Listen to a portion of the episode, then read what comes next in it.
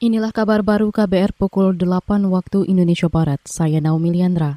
Menteri BUMN Erick Thohir mengatakan perusahaan-perusahaan negara akan menggelontorkan sekitar 3,7 juta liter minyak goreng hingga Mei mendatang.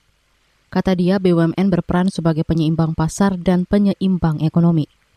Erick menyebut BUMN melakukan intervensi ekonomi ketika terjadi ketidakseimbangan.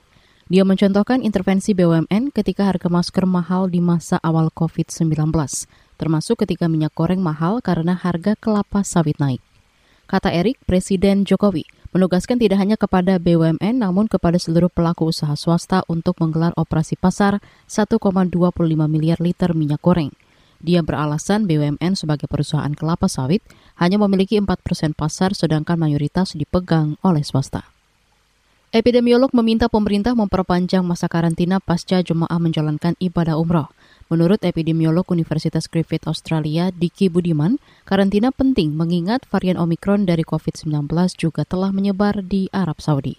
Menurut saya tidak bisa kurang dari 10 hari itu.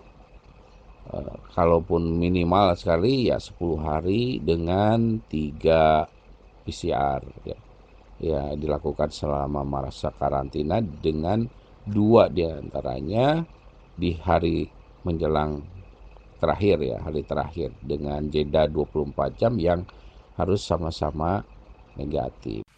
Epidemiolog dari Universitas Griffith Australia, Diki Budiman, juga menyarankan pemerintah terus memantau jemaah umroh setelah mereka menyelesaikan masa karantina. Langkah itu untuk memastikan tidak ada penyebaran COVID-19 ke lingkungan sekitarnya.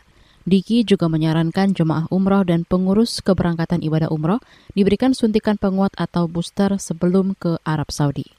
Pada akhir pekan kemarin, sebanyak 400-an jemaah umroh terbang ke Arab Saudi. Ini adalah jemaah perdana yang melaksanakan ibadah umroh setelah hampir setahun ditutup. Kita ke Liga Spanyol. Atletico Madrid gagal meraih poin penuh setelah ditahan imbang 2-2 oleh tuan rumah Villarreal dalam laga pekan ke-20 Liga Spanyol di Stadion El Madrigal dini hari tadi. Angel Korea dan Geoffrey Canovia masing-masing mencetak gol untuk Atletico. Sementara itu dua gol tim tuan rumah dicetak oleh Pau Torres dan Alberto Moreno. Hasil ini mengangkat Atletico Madrid ke peringkat 4 klasemen sementara dengan 33 poin.